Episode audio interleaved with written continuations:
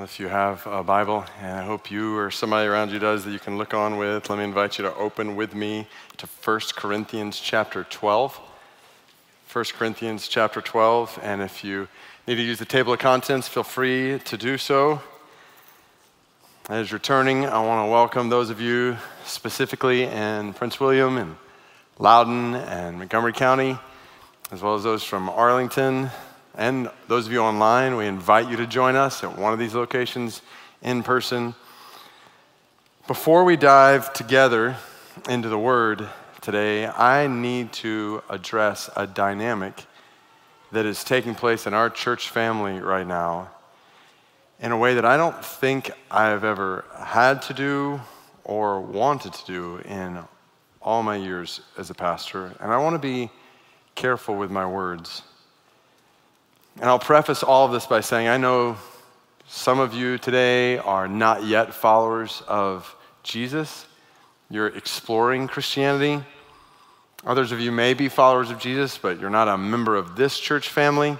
Maybe you're traveling on this 4th of July weekend and you've stopped through. Some of my family is here in that category. Others of you may attend MBC, but you've not taken what I would encourage is an important biblical step of becoming a member in this church or some local church. So, for anyone in any of those categories, this will be a bit of a family conversation that you overhear for the first few minutes. And even with that, I would say I've, I've prayed for you specifically in those different categories that even with this family conversation we're having, and then what we talk about after, that God might draw you closer to Him today. But for those who are members of this church family, we had a meeting this last Wednesday night for the purpose of affirming God's call in the lives of potential elders, pastors in our church family. I mentioned last Sunday, this is one of the most important things we do as followers of Jesus in the church to recognize and celebrate God's grace in biblically qualified leaders He raises up among us. And Wednesday night was a great night of worship and praise.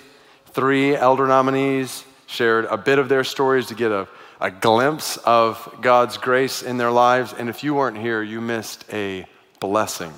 It was so encouraging hearing from these brothers together. We got to know them more. We laughed with them. We were encouraged in our faith by them. All three of them pointed us to Jesus. Yet, when it came time to affirm them, because no one had expressed any biblical concern about them, meaning we were ready to gather around and pray for them and their wives at the end of our meeting, we were not able to because, and I want you to listen closely to the words I'm about to say, a small group of people inside and outside this church coordinated a divisive effort to use disinformation in order to persuade others to vote these men down as part of a broader effort to take control of this church. That was a lot to take in. Let me say it again. A small group of people inside and outside this church coordinated a divisive effort to persuade others to vote these men down using disinformation and using your private information. The leaders of this group have somehow gotten a membership list improperly accessed from our database, and they are using it to improperly contact members of MBC, actively sharing that list with our names, addresses, phone numbers, birth dates, with other members of this group and other members of MBC in ways that can cause real harm in light of your private information.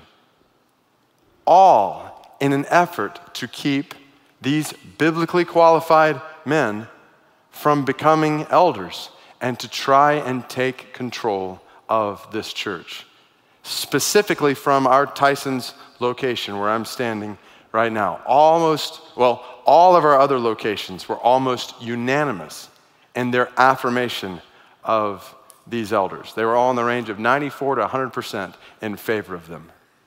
But here at Tyson's, there was a coordinated effort started by a small group of people and expanding to others to deceive people into thinking that if they voted for these men, then our church would. And so here are some of the lies that people were being told as they entered the building in that lobby that night. If these elders were affirmed, people were being told we would sell this Tyson's building. So a vote to affirm these elders was a vote to sell this building. We had people share with us after the meeting that they voted no on these men because people they trusted had told them as they came into the meeting. They were walking around sharing this while we were singing in worship that if these elders were affirmed, they would lead us to sell this building. So those members voted no. And then they came to us later saying they were sorry they had voted that way, wanted their vote back once they realized the truth. And they were not just told that we would sell this building, some were told we would sell this building to Muslims so they could build a mosque here and we could give the proceeds to the Southern Baptist Convention. Now, you might think there is no way people believe that, and I wish I was making this up. But we have emails where this is being passed around to members in the most inflammatory way possible. It sounds crazy to even have to say this, but just to be clear, we actually want Muslims to know the love of Jesus. I was personally sharing this morning with a Muslim from Afghanistan, we have explained and have in writing from the SBC, we're not a member of the Southern Baptist Convention. And others were being told Wednesday night, if we affirm these elders, and just hear all the buzzwords and scare tactics that were used, MBC would be gone. Down a road of leaving the gospel behind, leaving the Bible behind, embracing liberal theology and cultural Marxism, like the author of the Communist Manifesto, that we would change our stance on abortion and sexuality, that we would allow critical race theory and Black Lives Matter and defunding the police to drive our agenda as a church. I could go on and on with ideas that are unquestionably untrue. And in many ways, completely unreasonable.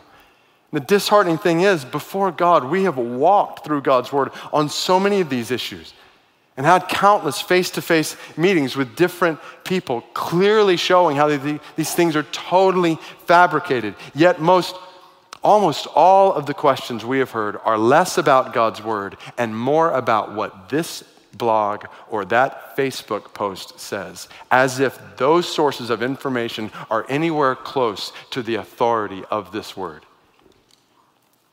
And yet, so as a result of disinformation through emails, private meetings leading up to that night, in addition to the improper access and distribution of your private information as members to try to influence more of you, all culminating in this culminated all, in this coordinated effort here at Tyson's on that night. Here was the result. So our church constitution requires 75% of members at a meeting to affirm elders.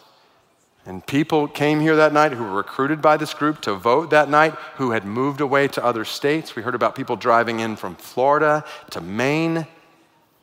People who were actively serving at other churches came back to vote. People who are no longer members of this church all showing up to vote no on these elders, creating all kinds of challenges with who gets a ballot to vote or not. And instead of forcing our staff and volunteers to sort through all that information on the spot, we gave out provisional ballots to people who may or may not have been a member. And even with all of those challenges and all of this disinformation, the final count in favor of these elders ranged anywhere between 70 to 78 percent of those who voted, depending on which ballots would be accepted from active members of MBC and which ones would be rejected from people who are not active members of MBC, Which means that the final outcome of this elder election would be either just above or just below the required 75% line. So we shared Wednesday night that the results were too close to announce, that we needed time to look into all of this.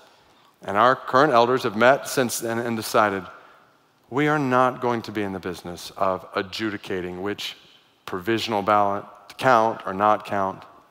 So we are going to follow the next step in our church's constitution, which calls for us to submit additional nominations for elders to the church.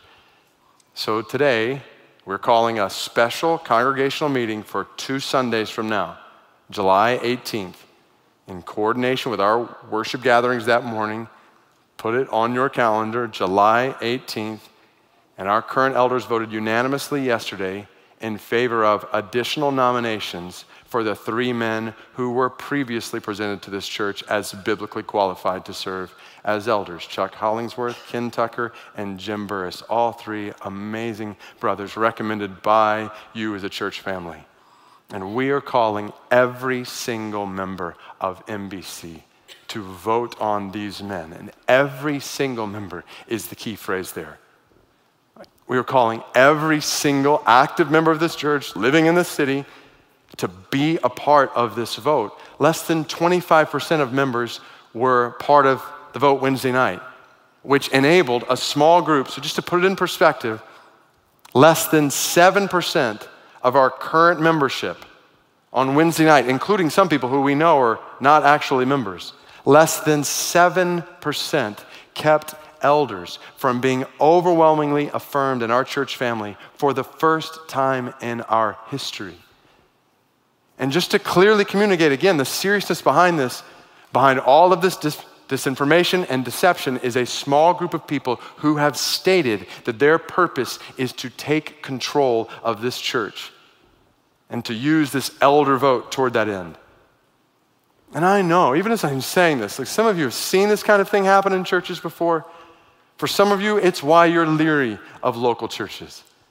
This is why churches have constitutions. This is why meaningful membership in the church is really important. And this is why I want to ask you, as a member of this church, for the sake of our church family and all we want to do together in this city and the world, I cannot emphasize enough how important this is. Adjust your schedule, your vacation plans, your whatever, in order to be here that Sunday morning, July 18th. This is extremely important for our church.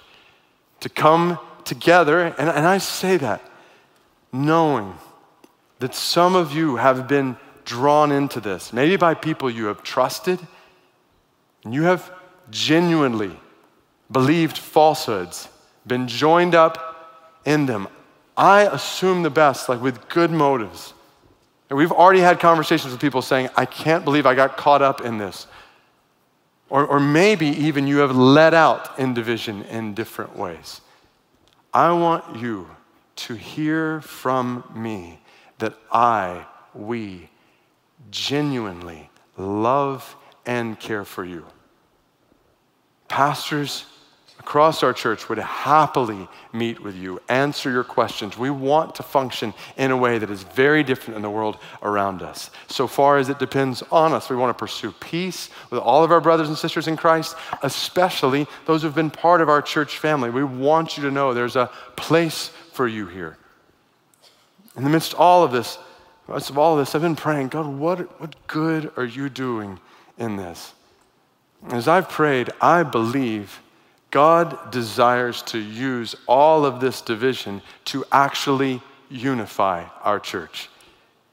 And here's what I mean by that. Follow me real close because it's going to lead us right into 1 Corinthians 12. Right now, we have a golden opportunity as a church family after a really hard year in the world, and often tense and divisive year, particularly here in Metro Washington, D.C., we have an opportunity to say together as a church what happened Wednesday night is not who we are as the church of Jesus Christ. People strategizing against one another in the lobby, not looking at each other in the eye, turning away from each other when somebody tries to talk with them, going around to each other while we're singing in worship to talk about voting strategy. That is not us. And it wasn't just that night, it's part of a bigger picture that it's been going on for a, a long time. We have received constant emails that we've tried to address on individual levels from members sharing things that are deeply concerning, including pages I read last night. And I'm hesitant to share examples because of how hurtful they are. Just to give you a glimpse, I saw one email from one of the main leaders in this group using race to say that MBC is no longer McLean Bible Church, that it's now Melanin Bible Church.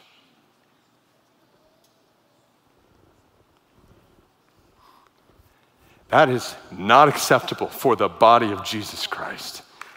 That language has no place whatsoever here. And I only share it, I hesitate to share it because I know it's like so ugly and painful to even hear, but I want to point out the approach that's being used by people giving leadership to this group in these meetings. And I believe you need to know it because you don't want to be a part of this.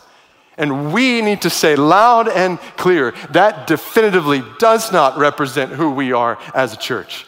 We're a family of brothers and sisters from all kinds of colors and backgrounds and perspectives, and we will not we will not apologize for our increasing diversity or our commitment to humbly address racial issues from God's Word as we unite together on a glorious mission to proclaim this good word and our great God in a city where five million plus men, women, boys, and girls are on a road that leads to an eternal hell and need the good news of God's love for them. Amen. We are, we are at a pivotal moment in our church opening back up after a global pandemic, ready to enter into a new chapter of our church, standing on the shoulders of brothers and sisters who've gone before us faithfully, ready to run after the city with the gospel, caring for orphans and widows and the poor and those in need, to reach the next generation with the gospel. I was in exhilarating meetings all day Friday talking about how to reach the next generation with the gospel. I thought, God, help us to give our time and energy to this. Do we not see the trends? God, wake us up. I wanted so badly to pray over those three brothers with their wives here Wednesday night, all of whom are eminently qualified. But we had to pause in light of what happened. My hope and my prayer is that two weeks from now, we can take the pause button off and start running together on mission in this city. But that will not happen if you do not stand up as members of this church and vote and affirm God qualified elders in our church family. Please be here July 18th, two Sundays from now. And between now and then, we will send you details, not just about the vote that Sunday, but amidst all the disinformation I, we have absolutely nothing to hide. So, starting later this week, once we're past this holiday weekend, we're going to send you communication that dispels disinformation. In the meantime, though, please feel free to reach out to any of our pastors to talk about any questions you have. I, we want you to be able to say with a clear conscience before God, I can affirm these elders to lead us to follow Jesus on mission together. Because in the end, this is not ultimately about a small group of people versus church leadership. This is about the members of McLean Bible Church deciding how we're going to move forward together as a church family in a way that is different from this world. So it just so happens that today we had planned to start a new series in our church based on 1 Corinthians 12 through 14 called Supernatural Church. Church that does not operate in natural ways, but in supernatural ways. Church that does not operate with the spirit of this world, but with the pure, Holy Spirit of God. We come to church because we want to be a part of something different than everything else we see in this world, different than everything else we see in Washington. We want to be a part of something so different, so supernatural, something that is so distinctly unexplainable apart from the power of the Spirit of God. So, could it be that even in this, God is bringing us together to say in a fresh way, Spirit of God, do among us what only you can do. Bring unity out of disunity, bring harmony out of discord, melt hearts, form minds, exalt truth over lies, bring error into light. God, do what only you can do. We need you. And you know, that's a, that's a good place for a church to be. It's good for a church to be brought to a place where we are looking to God to do what only He can do. So I want to pause for a moment and I want to ask Beatrice Smith to join me on stage. So as I was praying through how to address this today, I knew that at this moment in particular, we needed not just to say we need to fix our eyes on God, but we need to fix our eyes on God together. And if you're new to our church family, you may not know Beatrice, but she's been at MBC for a long time, and she has been one of the most faithful prayer warriors in our church family, praying for hours and hours and hours this week for our church family. Uh, and when I thought, okay, we need to pause and look to God, immediately I thought, I want to ask Beatrice to lead us toward that end. So, would you bow your heads with me and together join with her as she expresses this prayer on our behalf? Blessed Father, God of glory, how great is your name in all of this earth, O Lord. The whole earth is filled with your glory, eternal Father. We bless and thank you, O God. Isaiah said, Holy, holy, holy. Holy is the Lord of hosts. The whole earth is filled with your glory. We thank you, eternal God, that you are the great God and King of all of this earth, eternal God. We thank you, eternal God, that you say, O God, in your word uh, that the Lord has established his throne in the heavens and his kingdom rules over all. We thank you, Lord, that you said the earth is the Lord's and the fullness thereof, thereof, and the world and they that dwell therein. We thank you, eternal Father, that promotion comes neither from the east nor from the west, nor from the south, but you are the judge. You put down one, and you and you alone set up another. We thank you, eternal Father that all the silver and gold belong to you, and a cattle upon a thousand hills. We thank you that the heart of the king is in the hand of the Lord, and of rivers of water, eternal God. You turn it whether way you want it to turn, eternal God.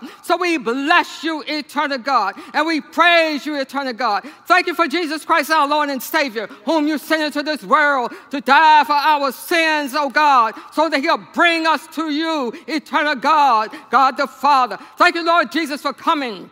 Came, you, uh, you were uh, came, eternal God, left your glorious home from above, oh God. You came and you died, you were buried, rose up on the third day, ascended up to glory, where you are sitting at the right hand of your Father, making intercession for us day and night, eternal God. So we give you all of the glory and we give you all of the praise, eternal Jesus. Blessed be your holy name. You said, Oh, that men would praise the Lord for his goodness and for his wonderful works unto the children of men. So we give you the praise because you inhabit the praises of your people, oh God. So you said to us, eternal God, Peace I leave with you, not as the world give, give I unto you. Let not your hearts be troubled, neither let it be afraid. So we come, O God, in the words of Apostle John, eternal God, in the book of Revelation, eternal God. We receive your peace and grace, O God. You said, eternal God, grace to you and peace from him who is and who was and who is, who is to come, and from the seven spirits who are before the throne, and from Jesus Christ, the faithful witness, the firstborn from the dead, the ruler of the kings of the earth, to him who loved us and washed us from our sins in his own blood and have made us a kingdom of priests to his God and Father. To him uh, be the glory and dominion forever and ever. Even so, amen. Behold, he is coming with clouds, and every eye shall see him, and even they who pierced him. And all of the tribes of the earth shall mourn because of him. I am the Alpha and the Omega, the beginning and the end, who is, who was, and who is to come, the Almighty, Almighty God, Jesus Christ, the loving God of glory. We praise and thank you, eternal God for all that you are doing in your world, eternal God. Great and marvelous are your works, O Lord God. Almighty, who would not fear you, Almighty God, and glorify your name? So we praise you, eternal God. We praise you from the depths of our souls, oh God. We praise you every day, oh God. We are praying, oh God, for your church, eternal God. So we come and we say from our souls, each one of us, oh God, from your word, uh, praise God in this sanctuary. Praise him in this mighty firmament. Praise him for his mighty acts. Praise him according to his excellent greatness. Praise him with the sound of the trumpet. Praise him with the lutes and harp. Praise him with the tumbling dance. Praise him with string instruments and flutes. Praise him with loud cymbals. Praise him with clashing cymbals. Let everything that have breath praise the living God of glory. Thank you, Lord God. We give you all the praise, eternal God. Thank you for this opportunity, eternal God, to lift you up, eternal God. Thank you that we could come before your throne of grace boldly, O God, that we might attain mercy. Find grace for help in the time of need, eternal God. We are in much need of you, eternal God. We come, eternal God, to confess our sins, Almighty God and to ask for repentance, eternal God. Eternal God, you said if we say we have no sins, we deceive ourselves, and the truth is not in us. Lord God, you said if we confess our sins, you are faithful and just to forgive us of our sins and to clothe us with all righteousness, eternal Father. We thank you, eternal God. You said if we say we have not sinned, we make God a liar and his word is not in us. So we know that we have sinned, eternal God. You have said that the heart is deceitful and desperately wicked. Who can know it? I, the Lord, search the heart. I test the mind to give everyone according to his works and according to his deeds. So thank you, Lord God, for searching our hearts and searching our minds, eternal God. We pray, oh God, that you will convict us of our sins, eternal God, and lead us, oh God, down the path of righteousness, eternal God. We come, oh God, and thank you, eternal God, for our pastors, eternal God, and our elders, eternal God, and our leaders, oh God, in this church, eternal God. You have said, I will give you pastors after my own heart. Thank you, Lord God in heaven. We come, eternal God, and asking you, eternal God, that you, eternal God, would revive your church, eternal God. Bring a great spiritual awakening in your church, Almighty God. We ask you, eternal God, that you would bring unity out of disunity, oh God. Bring harmony out of disharmony, oh God. We're asking you, eternal God, that you would exalt truth over lies, Almighty God. Bring, Almighty God, error into the light, oh God. Thank you, Lord God, that the eye of the Lord is in every place. Keep a watch over the evil and the good. Blessed be your holy name, eternal God. You're the all seeing eye, eternal God. We pray, eternal God that you, eternal God, will help us to pray the words of your, your servant, oh God, in Psalm 119, eternal God. Teach us, O Lord, the way of your statutes, and I shall keep it unto the end. Give us understanding, and we shall keep your law. Oh, yes, we shall observe it with our whole heart. Make us to go on the path of your commandments, for therein do we light, delight. Incline our hearts unto your testimonies and not to covetousness, oh God. Turn our eyes away from beholding worthless things and revive us in your way, oh God. Turn away our, our, uh, your, our approach which we fear. For your judgments are good, Almighty God. Behold, I have longed after your precepts, eternal God. Teach us in your righteousness, eternal God. Cause us to pray that, oh God, you said, eternal God, behold how good and how pleasant it is for brethren to dwell in unity, eternal God. Cause us to dwell in unity, eternal God, by the Holy Spirit, the power of the Holy Spirit, eternal God. We pray the words of Apostle Paul, oh God, that you, oh God, will help us, eternal God. Teach us, oh Lord, the way of.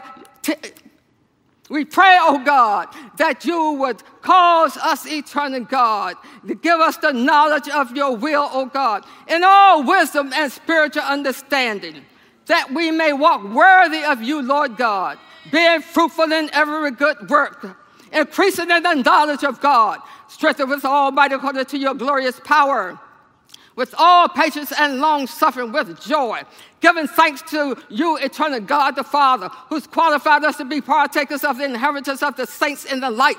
For you have delivered us from the power of darkness and conveyed us into the kingdom of the, the Son of the, your dear love, O God, in whom we have forgiveness of our sins, eternal God. We thank you, O God, that Jesus, He is the image of the invisible God, the firstborn over all creation. For by him all things are invisible, oh God. Powers and principalities, all things, oh God, you have created, eternal God, for your being eternal Jesus Christ, the living righteous God of glory. For he is the head of the church, the body eternal God. And Lord God, he is the firstborn from the dead, O God, that he may have preeminence over all, eternal God. So we bless you, eternal Father.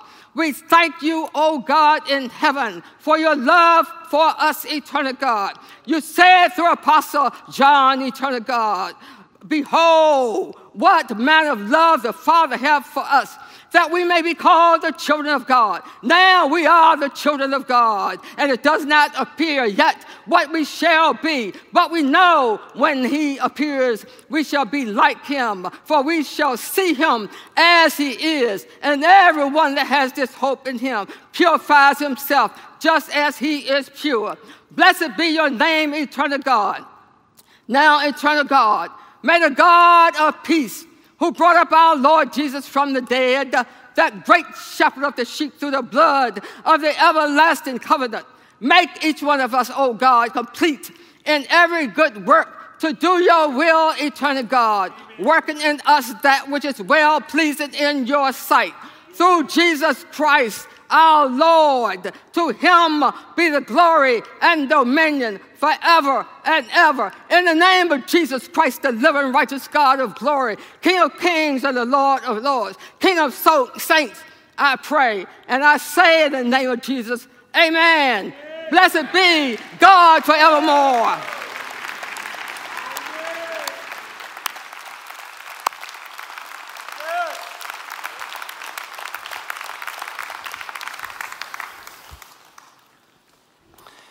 Thank you, Beatrice.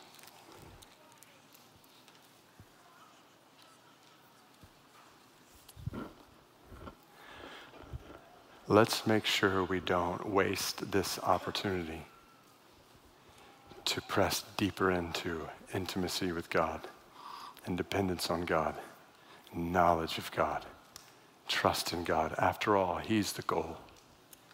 He's the goal. We want Him. And you know, so, so for those of you who are not members of this church, part of me really wants to apologize that we've taken so much time to address church conflict. Especially if, yeah, you're not a follower of Jesus, I, I so want you to see a clearer, truer picture of Jesus than this shows. I get how this is one of the reasons why people are often turned off by the church, even for Christians. It's one of the reasons you're, we all can be turned off by the church. And what we're walking through here is part of a much bigger picture that we've seen in the broader church over the last year. It's really been disheartening for anybody who's watching it. But and this is, we're, we're going to lead into 1 Corinthians 12, but I was just, as I was praying for just your hearts as you hear and see this going on. And I, I just want to encourage you in, in two particular overall biblical practical ways as you see this here, as you see this in the broader church, whenever you see conflict in the church. I'm going to put them up on the screen just real quick. One, any conflict in the church is always due to deficiencies in us, never deficiencies in Jesus. And just to be clear, I see myself as part of the us here. I'm not saying this conflict or that conflict in the church is due to deficiency in others, not me. Now, in the words of Paul, who wrote 1 Corinthians here, I am the foremost, the chief of sinners. I'm first in line when it comes to being in need of mercy from God. I am a sinner pastoring a church full of sinners in ways that lead inevitably to conflict. You can go looking for the perfect church, but as soon as you find it and join it, it won't be perfect anymore because you're there.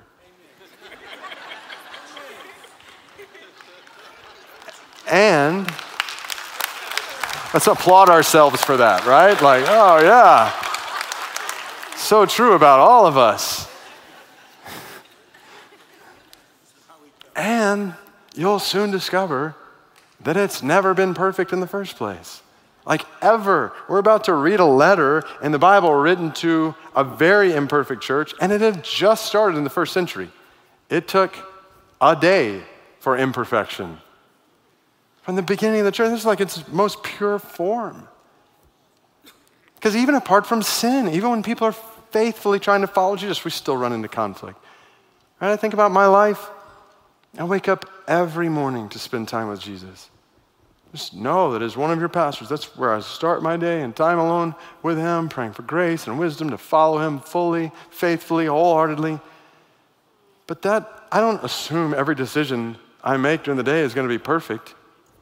I'm not perfect in that way. None of us are. Only Jesus is, and that's the point. Any conflict in the church is always due to deficiencies in us, never to deficiencies in Him. Jesus is perfect.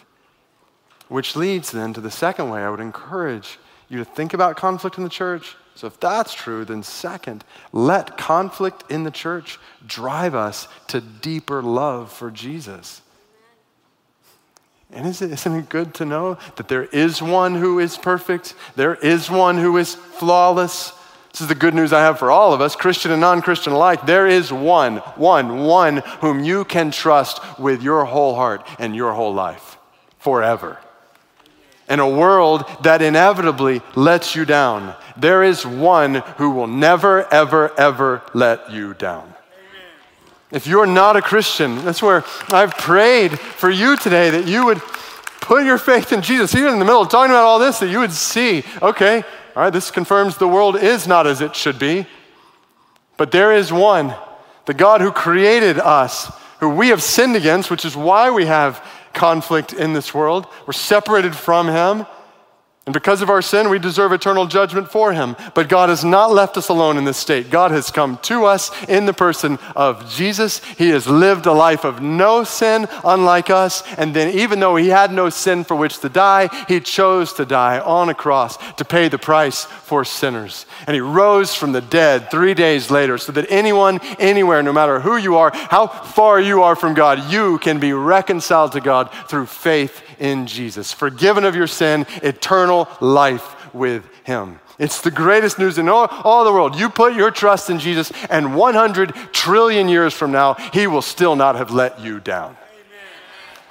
So I invite you, to trust in Him today. And then for all who have, like we know this about Him, so let's press all the more into love for Him amidst conflict in the church. Spend all the more time with Him. Ask Him all the more for help to reflect Him. God, help me, help all of us to reflect the love of Jesus amidst conflict in the church.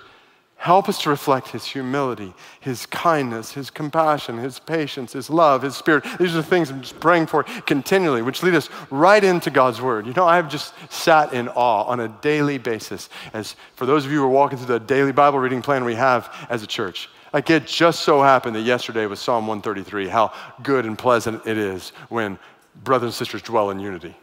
Right, that was the word God ordained for us to hear yesterday. And then today, like we are in this book that is written. We talked about this last week. You see it from the beginning of 1 Corinthians 1 that was written to address disunity in the church divisions in the church. I mean, you could take this sentence like conflict in the church drive us to deeper love for Jesus, and you could say, well, that's the main point of 1 Corinthians. And, and I hope that's, in a sense, encouraging. We're not the first to experience this, walk through this. We're not the first Christians to need to refocus on Jesus. So I'm going to hit this real quick. We, uh, we have just a couple minutes left, but I, I want you to see, like, I, I had no idea where we would be right now as a church family. I certainly did not imagine we would be right here on this day, but God knew exactly where we'd be. He ordained that we'd be right here at this next verse, next chapter in God's Word. So I want you to hear Romans chapter 12, verse 1 through 11. And I want you to, and, and, and basically the context behind it is there was division in the church in Corinth behind spiritual gifts. Like spiritual gifts. We saw last week as the Lord's Supper, even spiritual gifts were causing division.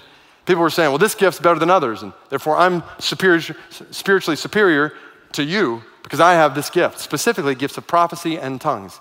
And we're not going to have time to talk a lot about prophecy and tongues. That'll be an exciting few weeks from now. So, but today, just see the, set the stage and then read these words from God. Now, concerning spiritual gifts, brothers, I do not want you to be uninformed. You know that when you were pagans, you were led astray to mute idols, however you were led. Therefore, I want you to understand no one speaking in the Spirit of God ever says Jesus is accursed. And no one says, can say Jesus is Lord except in the Holy Spirit. Now, there are a variety of gifts, but the same Spirit. And there are a variety of service, but the same Lord. And there are varieties of activities, but it's the same God who empowers them all and every one. To each is given the manifestation of the Spirit for the common good. For to one is given through the Spirit the utterance of wisdom, to another the utterance of knowledge according to the same Spirit, to another faith by the same Spirit, to another gifts of healing by the one Spirit, to another the working of miracles, to another prophecy, to another the ability to distinguish between spirits, to another various kinds of tongues, to another interpretation of tongues. All these are empowered by one and the same Spirit who apportions to each one individually as he wills. So, why? Why would God ordain that we would gather in this room and other locations right now and hear this word from Him at this time? And not just in our church family, but, but in the middle of whatever's going on in your life. What is God saying to us? And I want to show you, and we're going to fly like just a couple seconds on each of these, but I want to show you four pictures of the church and what we just read that God is speaking over us right now through His Word. Here's the first one. One, we're a supernatural family. Family. Concerning spiritual gifts, brothers. This is family language. And you read throughout the whole thing, the whole picture is a spiritual family united by the same Spirit, the same Lord, the same God, to whom everyone is given the manifestation of the Spirit. One Spirit, the same Spirit, faith by the same Spirit, by the one Spirit, the same Spirit. You see it over and over again. This is what a supernaturally formed family, the Spirit of God forms a spiritual family called the church in a supernatural way. What a powerful picture. What brings us together is not natural, man made, contrived means. Spiritual means make the family of God. Supernatural. And we're a supernatural family too. We have supernatural faith. This is verses two and three. He says, basically, nobody, so you were all worshiping other idols, now you're saying Jesus is Lord. How did that happen? Only by the Spirit of God. You cannot say Jesus is Lord and mean it if the Spirit of God has not done that work in your heart to lead you to say that. That's so important. To, uh, we could camp out a ton here, but I'll just I'll put it this way. If I were to ask you, how do you know, Christian, how do you know you're going to go to heaven? You'll be in heaven when you die. How do you know? And if, if the first words out of your mouth are, well, because I, because I did this, or I did that, or I believe this, or I believe that. It's not that that's altogether wrong, but you may be in danger of missing the point because the first words out of your mouth, my mouth, should be not be because I, it should be because God. I, only reason, only reason I believe in Jesus, I know Jesus, I love Jesus, have intimacy with Jesus, is because Jesus loves me, because he pursued me, because his spirit opened my eyes to who he is, the truth of the gospel. Like that's all by the spirit of God. Salvation, even when you look in verse 1 concerning spiritual gifts, brothers, that term gifts, the range of meanings for that language includes not just the gift of utterance or wisdom or prophecy or tongues or whatever, it's the gift of salvation. We have received salvation. It's a gift given to us by God, specifically by the Spirit of God. We have a, a faith that began supernaturally, not naturally. Salvation is not man made, contrived. It's supernatural. So we're a supernatural family. We have supernatural faith. Third, we each have supernatural gifts. That's the whole point of verses 4 through 11. Verse 7 summarizes it to each is given the manifestation of the Spirit. Is that not an awesome phrase? The manifestation of the Spirit of God. We're talking about the Spirit of God. Picture Genesis 1 3. First time we see the Spirit in the scripture, like hovering over the waters before the world was even formed. That Spirit has been manifested to each of us. Like, let this soak in. This is mind blowing if you'll think about it. It'll knock you out of your seat if you think about it. The Spirit of God dwells inside of you. That's supernatural gifts from the Spirit dwelling inside of each of us. And just in case you're a teenager or child, like tempted to tune out, don't tune out. For anyone who's placed their faith in Jesus, you have the same Spirit. It's not like this person who's more mature has this spirit, this person who's just became a Christian has this spirit. It's all the same. I have the same spirit, you have the same, the same spirit. That's what it says over and over again in 1 Corinthians 12. The same Holy Spirit dwells in each one of us. It's an awesome thought. So we all have supernatural gifts, and we all have we each have supernatural gifts, and we all have supernatural power. So with spiritual gifts comes super so it comes spiritual power. Into verse 6, it's the same God who empowers them all and everyone. Same word empowers used in verse 11. So God gives us supernatural gifts from his spirit with supernatural power to use them to build up others. And in case you haven't used this this I haven't noticed, like I'm using the term supernatural here very intentionally, and it is not an overstatement. It actually makes, makes me think about, so I'm going to show you my undershirt here, the shirt that my wife and my kids got me for Father's Day. So if I could just show it to you here, this is what they got me over the last week. It's kind of awkward taking off shirt, but go with it. All right, so this is the shirt they got me. Okay, it says, "Daddy, you are as incredible as the Hulk. You are as amazing as Spider-Man. You are as mighty as Thor." You are as smart as Iron Man, and you are as honorable as Captain America. Happy Fourth. Uh, you are our superhero. So this was the shirt they gave me. And I thought, oh, guys, like that's that's so awesome, kind. Like I really appreciate that. And then one of my kids, who will remain nameless, said to me, Dad, it's just sentimental.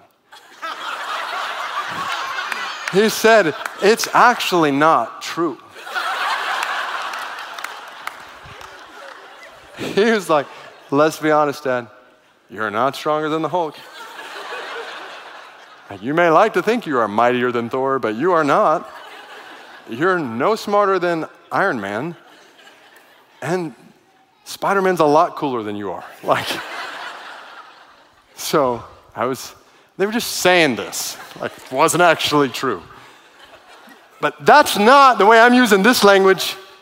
Like, I want you to feel this. If you're a follower of Jesus, put aside like imaginary superhero. You have true supernatural power from God dwelling inside of you the Spirit of God who created this planet and the stars and the galaxies, His power resides in you through gifts He has given to you. So now let's put it all together. So these four truths, it, I'm going to put them on the screen here at the same time because I want you to see this. God, now make the connection. This is what 1 Corinthians 12 is teaching. God gives you, me, supernatural power to use your supernatural gifts for what purpose? To strengthen others' supernatural faith in the supernatural family called the church. That is 1 Corinthians chapter 12 verse 1 through 11. God gives all of us, each of us, it's the language, supernatural power to use these unique supernatural gifts. We all have different gifts. I mean, some share different, but, but unique gifts and don't get caught up in the list of gifts here. So there are definitely different lists of gifts in the New Testament. The point, the Bible here is we all have them, And you know what they're for? They're for the strengthening of one another's faith. I'll give you another text, Romans chapter 12, verse, uh, Romans chapter 1, verse 11 and 12. Uh, I, er, I long to see you so that I may impart to you some spiritual gift to make you strong. That's why I want to see you, because I want to impart to you a spiritual gift to make you strong, so that you and I may be mutually encouraged by each other's faith. That's what, that's what the gifts are for, for mutual encouragement in faith. Gifts are designed to be used in the power of God to strengthen one another's faith in the supernatural family of God. Which means if you want to experience all God has for you, you need to be in a body, committed to a body, where you are building up others' faith with the supernatural power inside of you, not using those gifts to tear down others inside that body. Like, I want, I want to show you this quote this quote directly from, so uh, Bible teachers had a huge influence in my life. I've preached with him at different conferences. Uh, he invited me out to his college that he founded to speak. I'm so grateful for how much God has taught me through John MacArthur. He summarized this passage by saying, so just look at the language. The Holy Spirit gives gifts to believers to express and strengthen the unity they have in their Lord Jesus Christ. But misuse of those gifts shatters unity divides believers, and ruins their testimony before the world. Is this not exactly what God is saying to us today? God has made us a supernatural family with supernatural faith. He's given us supernatural gifts with supernatural power to build each other up, not bring each other down. To express and strengthen unity, not shatter it, dividing believers and ruining our testimony before the world. Let me illustrate as we close. So, my older brother is in town. I want to invite him out here. So, this is my older brother, Steve. Would you welcome him? What's up, bro?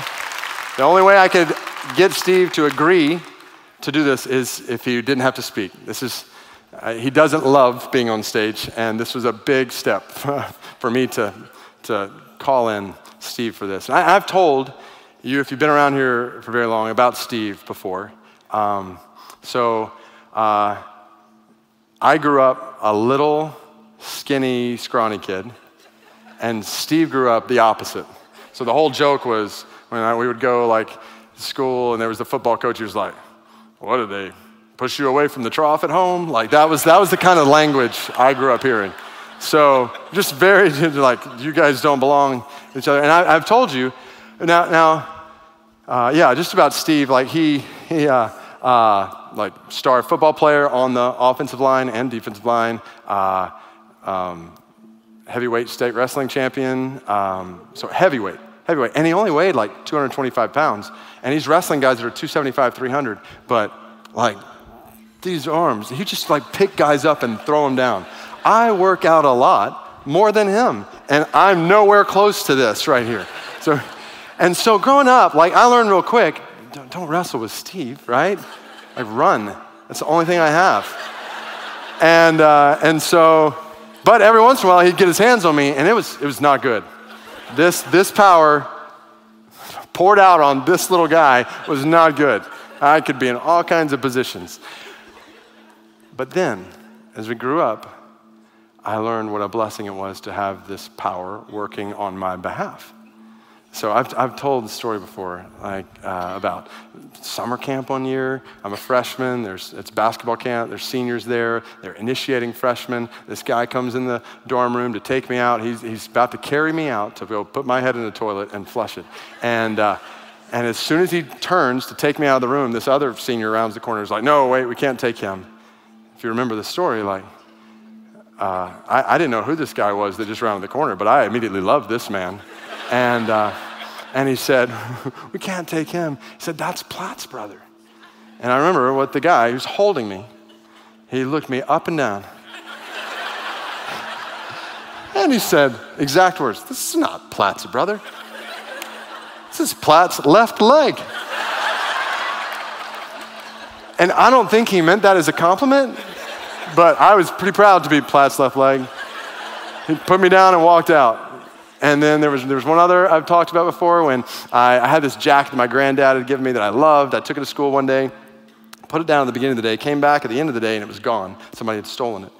And our dad uh, came in and was talking to the principal about what had happened. And I'm sitting over there pretty distraught.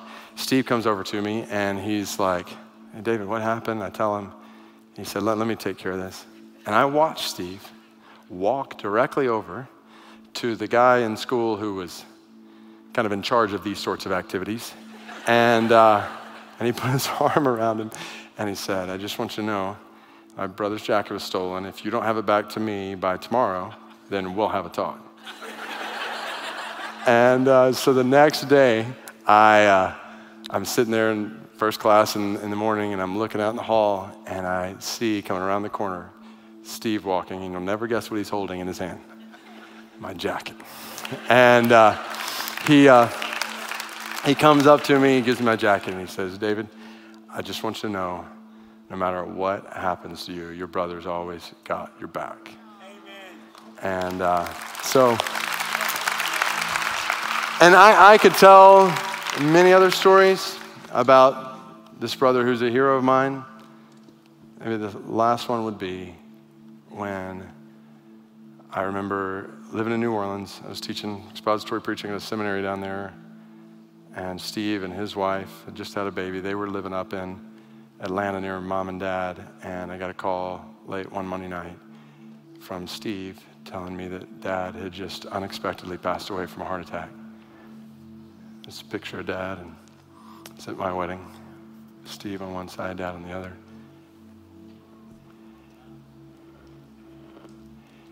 And I just think about the uh, comfort of knowing you're not walking through that alone. That you've got a brother who's got your back, You've got a family who's got your back. And I guess that's the point. Like we all face challenges in this world of sin and sorrow and suffering. We all face trials, we face attacks, we face all kinds of things. And when we face these things, isn't it good to know you have a brother who has your back? You have a sister who has your back. And I pray, maybe, maybe even better than that, to put it this way, isn't it good to know you have a picture in other people and somebody else of the God who has your back? So, would you pray with me? Thanks, bro. Would you bow your heads? Like, I just, I want you to just sit with that for a moment. I want you to know God is for you. If you've never placed your faith in Jesus, like today, like, let faith arise in your heart and trust in Him right now. And then let's just all pray God, we praise you for your love for us, for your power at work on our behalf. You are our hope. You are our life. You're our joy. You're our strength when we're weak. You're our help in whatever we walk through. We praise you. We pray that during these days you would draw us closer to you. And you would lead us and you would make us a church full of brothers and sisters who have each other's back. In a world where we need that picture in each other. And help us to show that picture to a world that needs what only you can give. God, we praise you for your word. We praise you for meeting with us today, ordaining this text on this day to remind us we're a supernatural family, supernatural faith, and supernatural gifts with supernatural power. Help us to live fully in who you've made us to be. In Jesus' name we pray. And all God's people said, Amen.